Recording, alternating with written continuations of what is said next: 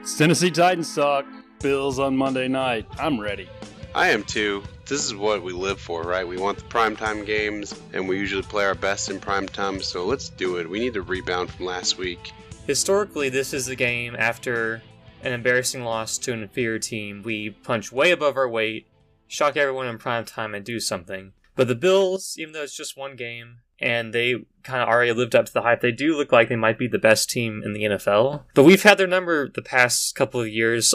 All those games were prime time. This game's prime time. I hope we put up a fight. I mean, oh, okay, I wouldn't mind if they killed us on national television.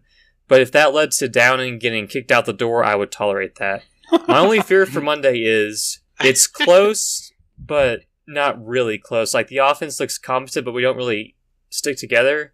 And Downing has an aberration of a performance where it's like, oh, he fig- course corrected from how bad he was against the Giants, and it was just no, everyone was playing at their A game because it was prime time. He's still Todd Downing, and that just pushes the can down the road of ripping off that band aid. Big Fella Lanny goes into his expectation for Monday night. Mine is, of course, the national media, ESPN. It's going to be a giant Bills love fest, and we kick their ass. That's what I want. And we've would- seen that happen before because we look so bad. This is a very good team. Now, the Bills have been crowned. They've never won anything. They've been crowned as Super Bowl favorites in Vegas, even in the offseason. I, I don't think they're going to win Super Bowl this year or any year as currently constructed. That being said, they do have a stacked roster. They are very good. Our fans are making assumptions that we're going to get beats. Others are that we're going to bounce back and win. My expectation is that I think we're going to go in and we're going to make them look dumb in their own place on Monday night, and we're going to make ESPN look dumb. I think we're going to, if not win this game, I think we're going to give them a really good game. I like us in these big games, and especially when we're, when we're on a national stage, fifteen point blowout or a thirty five point blowout. uh, We're gonna be we're gonna be punching every single round. You know, that's just what we've come to expect with Mike with a Mike Vrabel team. I would love to keep this win streak against the Bills live, uh, alive, and uh, you know we did it on Monday night, and it was maybe one of the best games we've ever been to. All that said, Landon, if we run such a conservative play call as we did in the second half, uh, week one, there's there's no way we're beating this team. Vegas has us as ten point dogs. Well, for me, I mean, if you look at the matchups in Vegas, what they're doing this week, a lot of heavy favorites. The Rams, a 10 point favorite on the Falcons. You've got the, the Niners, a 9.5 point favorite on the Seahawks. You've got Broncos, 10 point favorites on the Texans. You've got the the Packers 10 point favorites over the Bears. I mean, so there are some pretty big lines this week. So the NFL odds makers are betting that this is the week that, you know, things start to kind of take shape a little bit. So I don't necessarily take that as a huge indictment against us since there are so many big lines. Obviously, Vegas thinks we're going to get our teeth kicked in. Yeah, I do wonder if Bullock had made that field goal, if it would be a bit different, because that's really just what the game came down to. I think it'd be But different. I think field it, goal. I think it's fair. I understand like the line is more like a projection of just the way people are betting and the way people see the teams versus how the actual score go. But us losing by ten is very realistic, and I want to say like, oh, it's locker room material to get them hyped up. But it's like Yeah. you lost to the Giants. You blew like a 16 point lead. You couldn't do anything in the second half, and you're going to you're going on the road on Monday night to a team that's going to have like going to have like 12 days of rest. It's their home opener, arguably the best fan base in the NFL. They're ready to be crowned. I mean, 10 points. I wouldn't be shocked at all. I mean, 20, I wouldn't be shocked, especially if Downing doesn't get his head out of this end. Because you look at that Bills defensive line, if Downing just calls the same basic plays, they're just going to be laughing on the sidelines the whole time because they don't even have to do anything. Big fellow, when you were playing in high school or college, did you ever lose to a team you were supposed to beat and then a week later have to play the prohibitive favorite in the conference or the state or whatever? Oh, all And- the time. Did did you need rock, locker room material? Did you need a bulletin board material for that? What's the real dynamic like within the locker room this week? Oh, I mean, bulletin board material is, is it's a real thing. And in high school, I played for a very crappy team. You know, I love them from bleed red, white, and blue. Unfortunately, those are Bills colors this week. I think at the high school level, it's more of yeah, there's some uh, there's some you know bulletin board material, but it's your coach's responsibility to get you hyped up. I remember specifically. I'm not going to go too crazy on this, but I remember one game specifically. It was one of our closest rivals, and we had kids trans you know transfer out into these this one school all the time, and one of our coaches like got all fired up. He grabbed somebody's helmet in the locker room, and he just went off on this speech about somebody from that school stealing your girlfriend, and he starts chucking helmets, you know, through the wall. And I was like, I'm not really pumped to play this game. That was weird. So obviously, you know, some of that stuff it can get the wrong message, and it was it was a really weird moment. I was just like, this is awkward.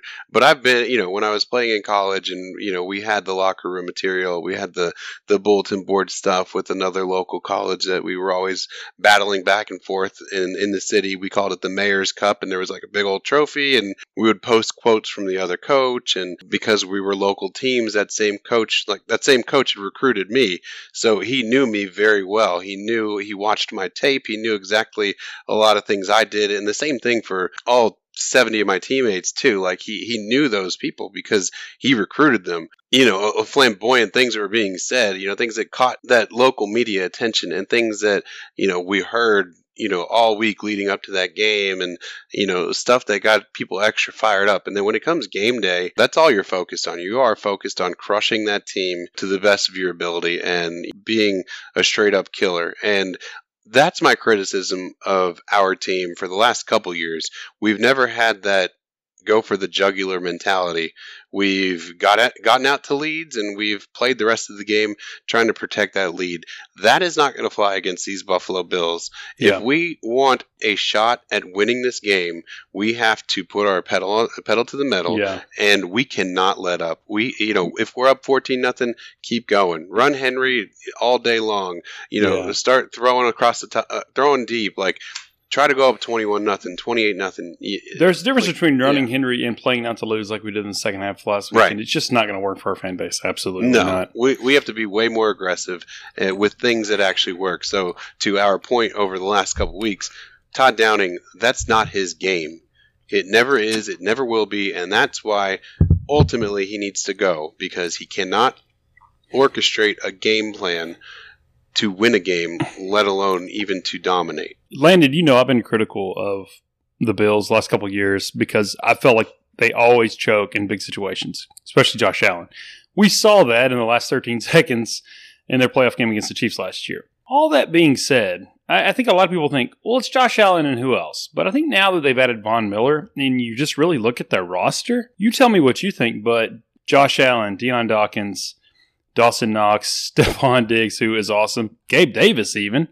And then you say on defense like Von Miller, we know Daquan Jones is is an average or better player. Oliver, they've got a few guys like on the corner that I'd never heard of, but are good. They have good tape. Dane Jackson, and then of course they've got two really good safeties, Micah Hyde, and of course uh, Jordan Jordan, Poyer. Poyer. That I've just named like 212 top 10 at their position ish players. Landon, what do you think of their overall talent? Overall, it's definitely top five in overall talent. It's evenly distributed.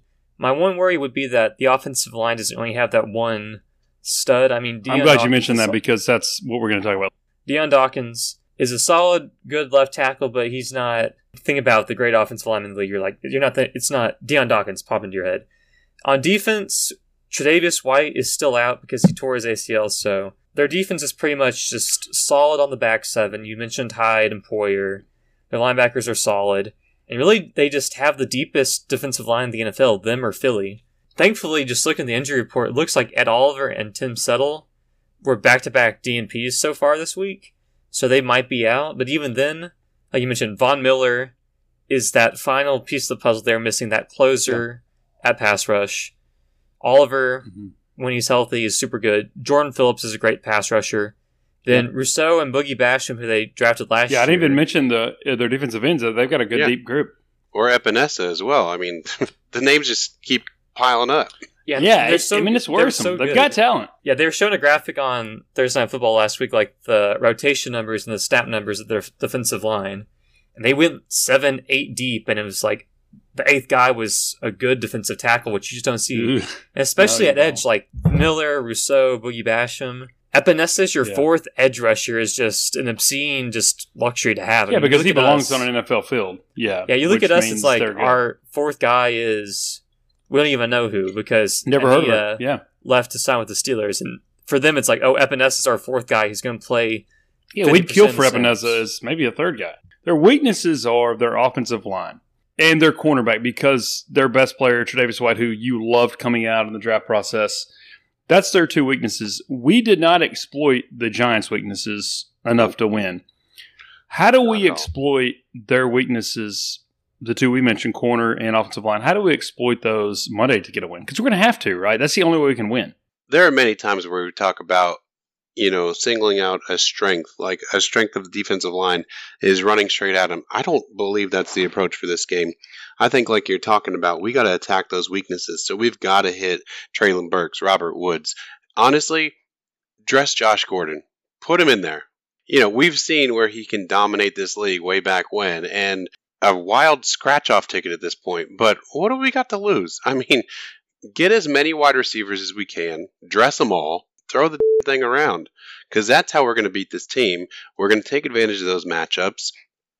And then once we've finally done that, and that defensive line is a little bit tired. I mean, they're so deep they can rotate and never be tired.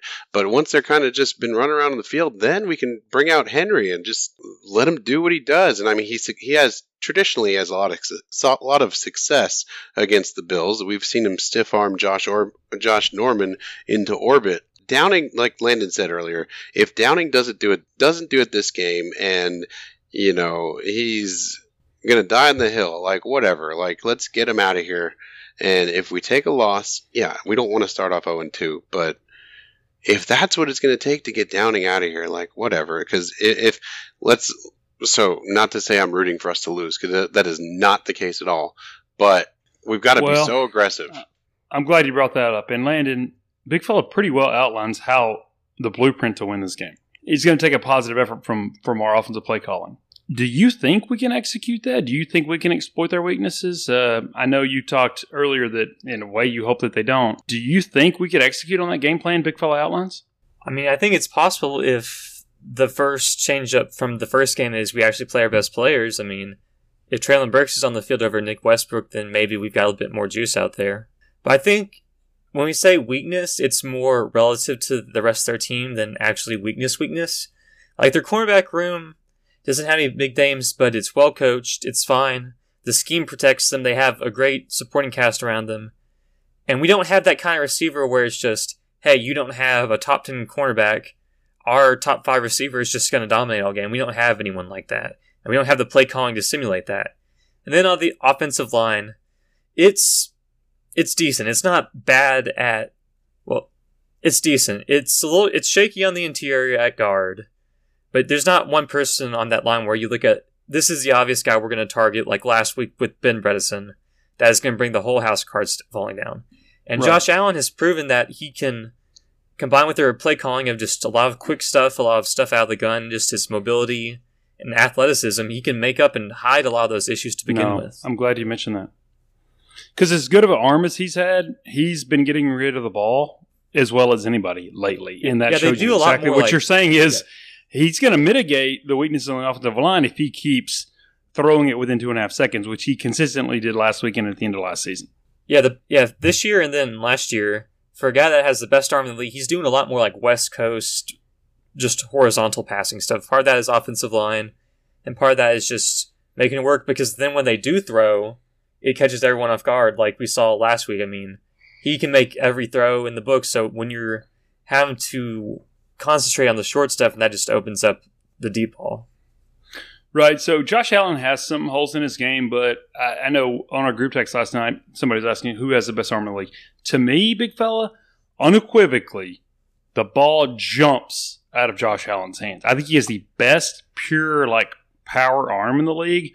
With apologies to Justin Herbert, Pat Mahomes, even Malik Willis. I think the ball leaps off of Malik Willis's hand. Josh Allen just has that pure talent. They have gotten successful. I think Daboll got a head coaching job because he harnessed that and convinced that guy. I don't care how hard you can throw, how far you can throw. You got two and a half seconds to let that sucker go, right? Think about when he was a rookie. I remember him. We criticized Josh Allen of looking lost on the field and so inept. And man, has that narrative changed over the last. He was lost. They've worked really yeah. hard, and he's worked really hard. Uh, right. He's one of the cases of a guy really kind of developing into a good quarterback. Yeah, definitely, and and I I agree with you. I think he does have the best and strongest arm in the league.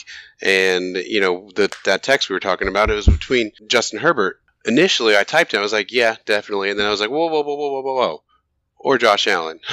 um, And I'd definitely give the nod to Allen in this case. Herbert's got a cannon, but there's no YouTube videos of him on his knees throwing it like 60 yards into the uprights. you know, the, yeah. Josh I mean, Allen is a doesn't- freak. It- Herbert doesn't seem like that kind of guy either that would want to do that. But you know, Josh No, Allen, fair. he's he's starting to got he's starting to get in commercials, and he's getting he's becoming the NFL the darling of the NFL, and you know, rightfully so. He's uh, he's the guy that kids want to wear that jersey. You know, they want to be Josh Allen. Heck, our own friends who sit behind us, Jenna wants to be. No, yeah. or I be with if you're, Josh a- I Allen. think if you're a 25 year old girl, you're kind of into Josh Allen. Honestly, though, the irony, it's like Elway. Once he started playing within the system get, and getting rid of that ball, when Mike Shanahan met Elway, that was he convinced him to play within that system, and it's the same thing with what they're doing now.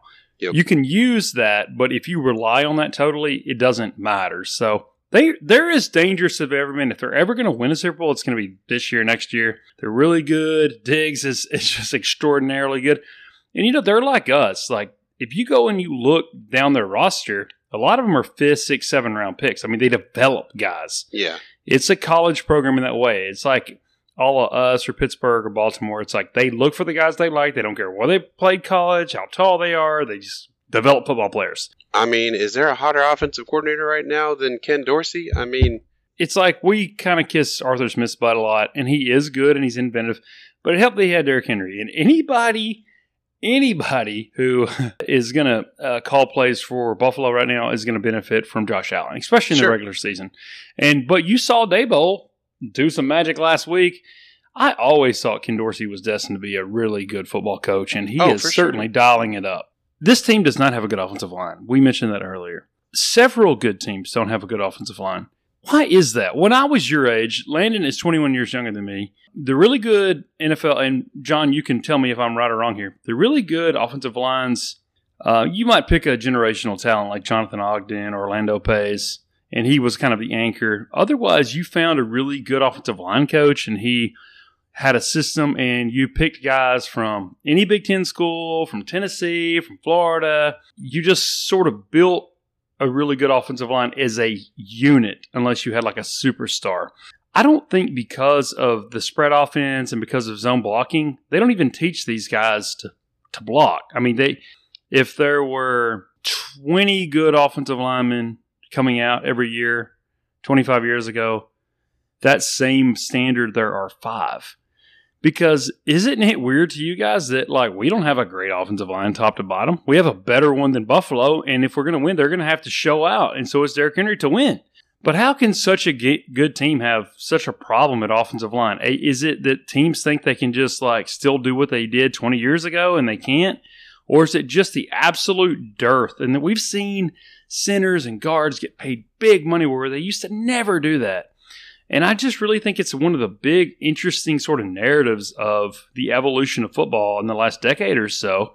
Is like, how does this team, the Buffalo Bills of all people, who printed good linemen, how how can they have such a bad line now, and why are there not better offensive linemen around this league, Land? You alluded to it with it just being a supply issue. I think going back to when you and John were younger and you were talking about how there were so many offensive linemen, the game was still, I want to say archaic, but it was very fundamental in its approach. Like it was all under center passing, run heavy. You win the game at the line of scrimmage. It's very fundamental. If you had, if you were an offensive lineman back then, you had to play like everyone else played, and you had to learn all the tricks. And now it's a lot more open. It's a lot easier to be an offensive lineman. It's just hard to find people with that frame, that body type, and that mentality to play offensive line, especially as salaries have grown and the passing game has exploded. And conversely, pass rushers get more and more fame. Because now, if you're a guy that's 6'5 with long arms and a good body, the work to put in to be a good offensive lineman and to get paid a lot, which means you have to be an offensive tackle, compared to being a good pass rusher, a good edge rusher, it's just nine day because at offensive offensive line you can have three bad plays, everyone hates your guts. On the defensive line, you can only have a good play like two thirds of the time, and you can be awesome. It's just so much easier, and it's honestly probably more fun to play defensive end.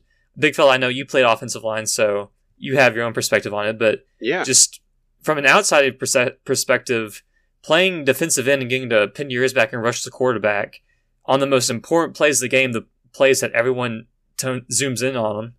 That feels a lot better than just constantly having to block people and just learning all these little nitty gritty things where as a pass rusher you can learn all these cool flashy moves and you can get sacks and all these awesome plays. Like offensive linemen, the best thing you can do is no one knows you're on the field, and that's just not very fun. Well, and that's I don't know if that's a problem right now, but the game has fundamentally changed. You know, it used to be the bigger, the badder, the tougher you are, the you know, that's what the NFL highlighted. But now we've got these quarterback quarterback driven leagues. We've got receivers making 30 plus million a year.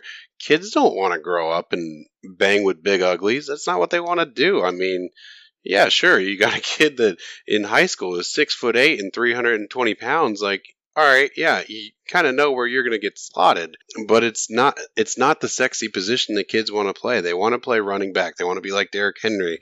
They want to be the Pat well, Derrick Henry wasn't going to play offensive line, and I love your point, but don't you think the ti the glamorization of the tight end position and defensive tackle that's what's really taken from the offensive line and basketball. That's what's taken from like the very rare talent of being that big. kind of, but I, I just I mean, don't know, you think 30 or 40 years ago, Rob Gronkowski would have definitely been a lineman and George Kittle too? if I'm a young kid today and I'm talking about playing in high school, playing in college, going to the pros, I'm going to want, uh, personally, I'm going to want to be like, if I were looking at, you know, career earnings or whatever, however you want to gauge it, you're going to look at your skilled positions first. So you're going to do quarterback, wide receiver, you know, running back, tight end, and then you're going to look on the defensive side of the football and you're going to look at corner. Those are where kids are gravitating to today or an edge rusher because edge rushers are fun. And honestly, playing in high school, playing in college, you know, I, I've had a brief, it's not even a brief practice stint with the, a semi-pro team here in Nashville, and you know they wanted me to play offensive line. I was like, no thanks, because I I know what's on the other Right. side of that ball. I, I don't want to block those dudes. I don't. I don't want any part of it, and that's just part of the game today. You know, it, it the N- uh, NFL and even college they elevate these certain positions, and you know it's so it's so funny because now that I'm here in Tennessee in in the South as opposed to in Pennsylvania, where smaller schools are more prevalent and you know kids play both ways and uh, up north. Down here they they specialize in They high school. specialize, yeah. and it's just such a, a different game that it used to be. And maybe everybody specializes but it, i can't like when i was playing in high school like the thought of specializing on one side of the ball not a chance Oh, in yeah, like like you're the- playing both the- ways yeah. and you know that's just what it's going to be. And that develops a lot of you know talent um, so now kids specialize in these things and nobody wants to specialize to be an offensive lineman um, unless they're they have Yeah. ridiculous measurables and they can throw people around. That's how it's going to work, and that's why we see these guys who, you know, they dominate in college, they get to the pros, and they're not ready because their fundamentals, their technique, it's not there because nobody focuses on being offensive linemen because of the game today. I'm from Hohenwald. I, I went to Lewis County High School, and we have a bunch of farm boys down there, and we had like such good high school football teams. I think we lost three or f- three regular season games in my four years of high school. There was specialization. Yeah. And I remember I went to college with this great guy, Josh Allen, and he was from Ohio, and he was like, my team wasn't very good, and he was like, Speece, my last two years, I never left the field. Yeah. Because I was the best player on the team, so obviously, like the coach Right. trying to keep his job I mean, same so thing like it all it all is yeah. d contingent on that. For me, Landon, you can tell me we're fans of other sports. If you look 30 years ago, Tennessee had a former offensive lineman as a head coach, and everybody that started for Tennessee more than one year, they at least got a cup of coffee because fundamentally they were pretty good linemen. And we were running the I formation, which you just really barely see, is except it's weird, ironically, like a gimmick now in college football.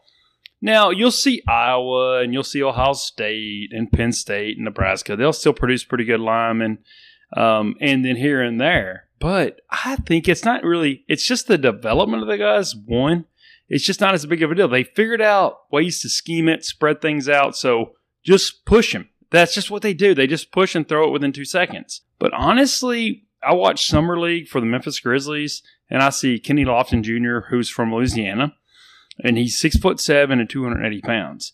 And 30 years ago, 25 years ago, 15 years ago, there is no way, there is no way that kid is not the starting left tackle for LSU. But 15, 20, 30 years ago, all the centers in the NBA were seven feet tall, Landon. And now you can be six eight and be a small ball guy. I really think it all kind of interconnects. Because think about it. There's 3 million people that graduate from an American high school every year. 300 of them are the size that we're discussing. If even if just 30 of them take a different path, it really affects like the long-term future of certain positions. And the offensive line, especially at tackle, you have to be 6'5", 300 or more. There's just not that many men being born it that are ever going to be that size. You can tell me, Landon, what you think, but I think it's basketball.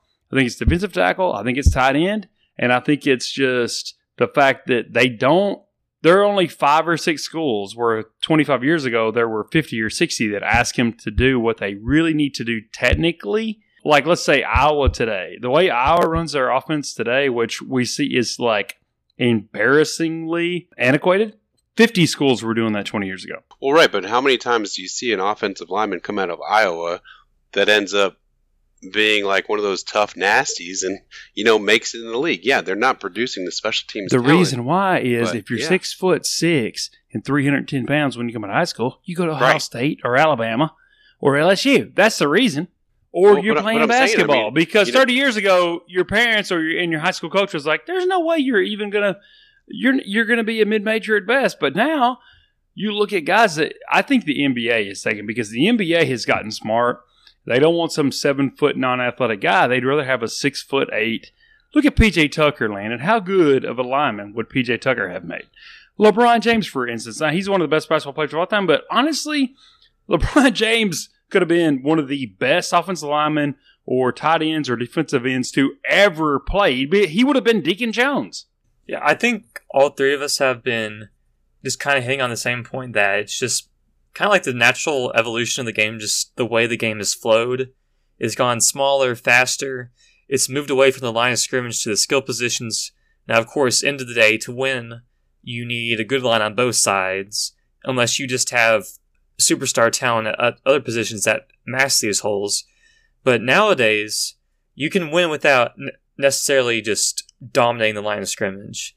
And you still have to, but it's not a requirement like used to be. Like you look at all the past Super Bowl teams, they had really good offensive lines and nasty pass rushes.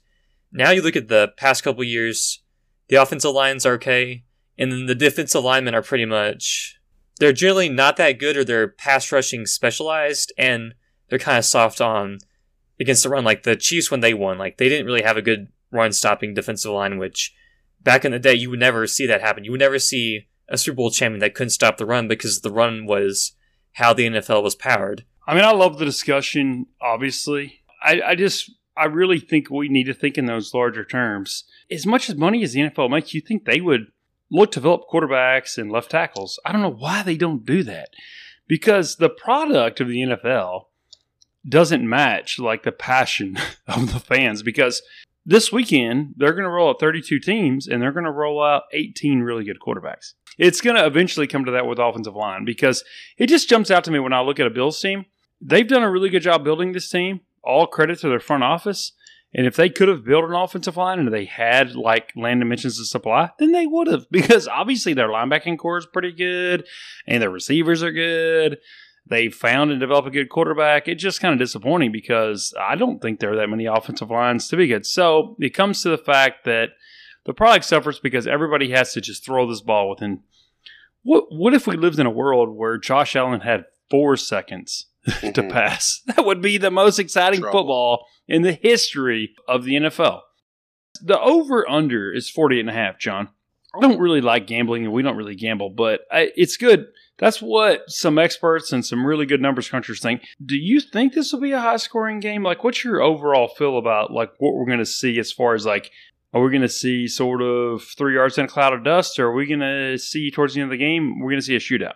I think it's going to be a high scoring game. It's either go tit for tat and we're going to be run up the scoreboard on each side and keeping it close until we get to the end of the fourth and overtime if that happens again and or you know we're not going to show up and we're going to get stomped big time and it's going to be like 35-13 or something like that. Get I think we hit the over. Yeah, the only way I can, I, the under hitting requires either Our defense has the, a performance of a lifetime considering all the injuries and guys we're missing. Also, it's looking like Kristian Fulton won't play on Monday. Fulton, Molden, Chance Campbell, and Landry. So, missing three starters and a good rotational guy, we'd have to stop what's been crowned as the best offense in football. Or, like you said, John, it's an embarrassing one sided affair where one side scores like 30, the other side scores 10. And the, the over doesn't hit because one team just stops trying, the other team can't score. Hopefully that doesn't happen just because I want to see good football. That option I just mentioned of the 30 to 10, if that resulted in Downing getting fired, then I would tolerate it. So let's take this time to have that conversation. We've been really hard on Downing. Y'all tell me if I'm right or wrong. Obviously, it's it is a collaborative effort. I know when they go in, they make the game plan. It's not just him. It's not like one guy is pulling the trigger all the time.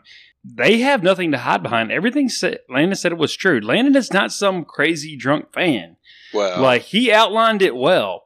At the end of the day, it is a collaborative effort, and it really is an indictment. Like it all rolls back to the guy who has the offensive coordinator and play calling designation. At the end of the day, it is an indictment on the entire staff, right? Because it's not like we don't know. Like he could have be under dir- specific directive by his head coach, or immediate directive, like no, call this play, do that. We don't know what the influences are. I just hope that the people listening to the show know that it's more of a criticism of I think the coaching staff and the overall directive than it is like one specific guy that's just trying to do his very best. it's been we've been in this situation before, and Vrabel, you know, ultimately that decision lies with him.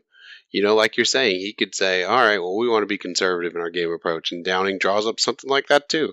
And uh, I mean, it could very well be that that Vrabel has a specific game plan in mind. And well, here and here's the thing too. Like I, I imagine that probably is the case. Vrabel likes things to go a certain way, but I I, I picture Shane Bowen as being this guy like, okay, just point me in the direction and we'll do it. And I picture Jim Schwartz as this kind of like frisky guy who's like, yeah, Vrabel says this, but let's be more aggressive. Let's do that. And when it works, they get all the credit. And Vrabel, you know, he doesn't take any of the heat and the, the defense plays well. I don't feel like Todd Downing's play calling, you know, has any kind of merit to it. And I don't necessarily know if Tim Kelly has that same Jim Schwartz swagger yet. So maybe they're both li- listening to Vrabel and kind of executing one specific set of plays. And Tim Kelly is a, a, a he's part of the I guess if you want to say part of the Vrabel tree back in Houston, um, you know they're familiar with each other. He he wanted Tim Kelly as the offensive co- coordinator before the decision was made for Todd Downing, but the Texans blocked the interview. So maybe Vrabel kind of wants it to happen too. I, I I don't know. There could be a lot of different, like you're talking about, a lot of different influences that a lot of different pressures that influence this decision and you know the way that this all works out. And it may be way differently than we are you know analyzing it to be. So I think that'll be an interesting dynamic to to watch play out. And obviously, it's going to have to happen. You know, only a few certain ways. Either Downing resurrects everything and fixes it, and we're the offense that we've been you know calling for for a long time, or he's gone. And Tim Kelly or somebody moves over. He kind of elaborates on a good point, Landon. He's saying, and I think this is right Jim Schwartz, Kelly, they don't come in to create the game plan or implement the game plan. They've been there, done that. They're the smell test. They're like defending the dissertation. You tell me what you're going to do. I tell you if I think it's going to work, if it stinks. And hopefully over time, Kelly will be as effective as we think Schwartz has been because I think Schwartz is not like building this plan, but they have to throw it against a guy who's been there, done that. And he says, no, no, no. Or, yeah, yeah, I'll buy it, right? I would hope so, but I'm just looking at Downing. I'm just, I'm out of, there's no excuses for him. We have the talent. He's had the time to implement his scheme. And there's never been any signs of hope like, oh, he's been calling a good game, but the offensive line didn't hold up, or all our receivers were hurt, so it didn't work out. Every game, it's like, well, the offense was pretty flat, but we won, and because we had Derrick Henry when he was healthy, or we won because we grinded out a super sloppy game. It's just, I mean, at this point, it's either Downing is who he is. In 2017, when he got the Raiders' offensive coordinator job, yes, Derek Carr was coming back from a broken leg, but that offense was awesome. Derek Carr was awesome. They plummeted to like bottom third in the league on offense. Same thing with us last year. Yeah, we got hurt, but even when we were healthy, it was never that effective. It was just Derrick Henry is too good for the other team, and AJ Brown is making splash plays. It was never that's a good play call. It's we have good players. And I didn't expect Landon to uh, buy the committee approach and that it wouldn't be anybody's responsibility except for him. I know, John, you got to get going, but I want to ask you one last question. You mentioned Takk McKinley. Uh, Takk McKinley has a lot of talent. He's been signed to our practice squad. Big fella, I, I view him, this is just my opinion, I view him like Josh Gordon.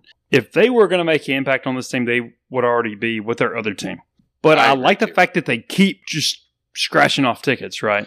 Yeah. I, that being I, said, though, there's $11 million in cap space. Do you see a move coming? And I would love to see Landon's opinion as well. I also don't think that Takk McKinley is the answer because look, he's a first round pick. He's had multiple opportunities to prove it. But at that same point, I mean, he, you're talking about a guy who, in limited action, still is getting some sacks. I mean, he play he started two games last year for Cleveland, had two and a half sacks. I mean, back in 19, he started he started 13 games, only three and a half sacks, but as a rookie, he had six. As a second year player, he had seven. I mean, there's something there. Uh, uh, and I, like you said, I like that they're throwing something at it.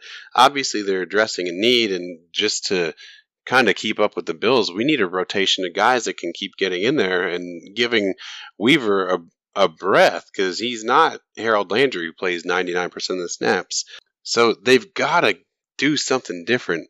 I think with the cap space that we have, I think we'll sign somebody. Honestly, I I would like it to be an edge rusher, but I don't think it's going to be. I think it's going to be some offensive firepower in some way, or maybe they're saving it if uh, uh, for a guard or a tackle. But I, I, very much think, you know, I mentioned this in the offseason, I think that we'll at least be a, a buyer on some of the Odell Beckham stuff once he kind of is fully rehabbed. I think we're going to be buyers, and I think we're going to look at that because look at the impact he had with for the Rams last year when he was on that team. He got hurt, but he was pretty effective with a change of scenery, especially if the Treylon Burks thing isn't looking to pan out. Robert Woods, if he's not getting involved, and if Austin Hooper looks like a bust of a free agent, you've got to turn your, your head to some offensive firepower. And I think that's what J Rob might be thinking. I would say it depends on what direction the team is looking in after like week five, week six. True because that'll be after the first Colts game. I think the second one is week seven. Like if we're looking up, like we're around 500, we've beaten the Colts, we've hung in there against the Raiders and the Bills, and it's like, yeah, we need this one guy to just kind of just fix this little hole in our roster and we'll be competitive. Or if it's just been a nightmare where it's looking like a lost season, we're going to be stuck in mediocrity on both sides. I think J Rob would just let that money roll over just to have some more cap space in the off season because if it's a lost season anyway, like if we're gunning for a 500ish record, we're we've lost the division to the Colts. No matter who we sign, no one's really gonna take us to that level that we need to get back to the playoffs because there's a reason everyone who's available right now is available. Well, and we talk about it all the time about the scratch off ticket mentality. I mean, and if he rolls that 11, let's say $11 million rolls over to next year, and if they decide that Malik Willis is the guy next year and we cut Tannehill after June 1, I believe that's an extra cap savings of around $27 million. So then you're talking about some serious money that we have to pay to play with, um, and we can take advantage of that really, really, really low contract for Malik. Um, so I don't know. I I could see it going a bunch of different ways. Yeah, week five against Indy pretty much decides the season. It seems pretty hyperbolic to say week five decides if we're going to be back in the playoffs or if we're just going to be stuck in the mud, but it's a good measuring stick of where we'll be at. Yeah, and this schedule was always going to be front loaded. We looked at that initially and we knew that. First three, four weeks are going to be really, really hard. You guys are ready. Monday Night Football. Like I said earlier, I think it's going to be a Bills love fest, but I love being the underdog. I don't like it. I like being a heavy favorite, but you know, this team has risen up to some incredible challenges and I expect them to do it again. I want a great effort and I want a better offensive game plan and I think I speak for the group. Thanks for being with us. Follow us, introduce somebody else to our podcast. We just appreciate you guys listening so much. We'll see you guys Monday night for the game. We'll talk to you after. Tighten up. Tighten up. Get Todd Downing off my football team. Downing down.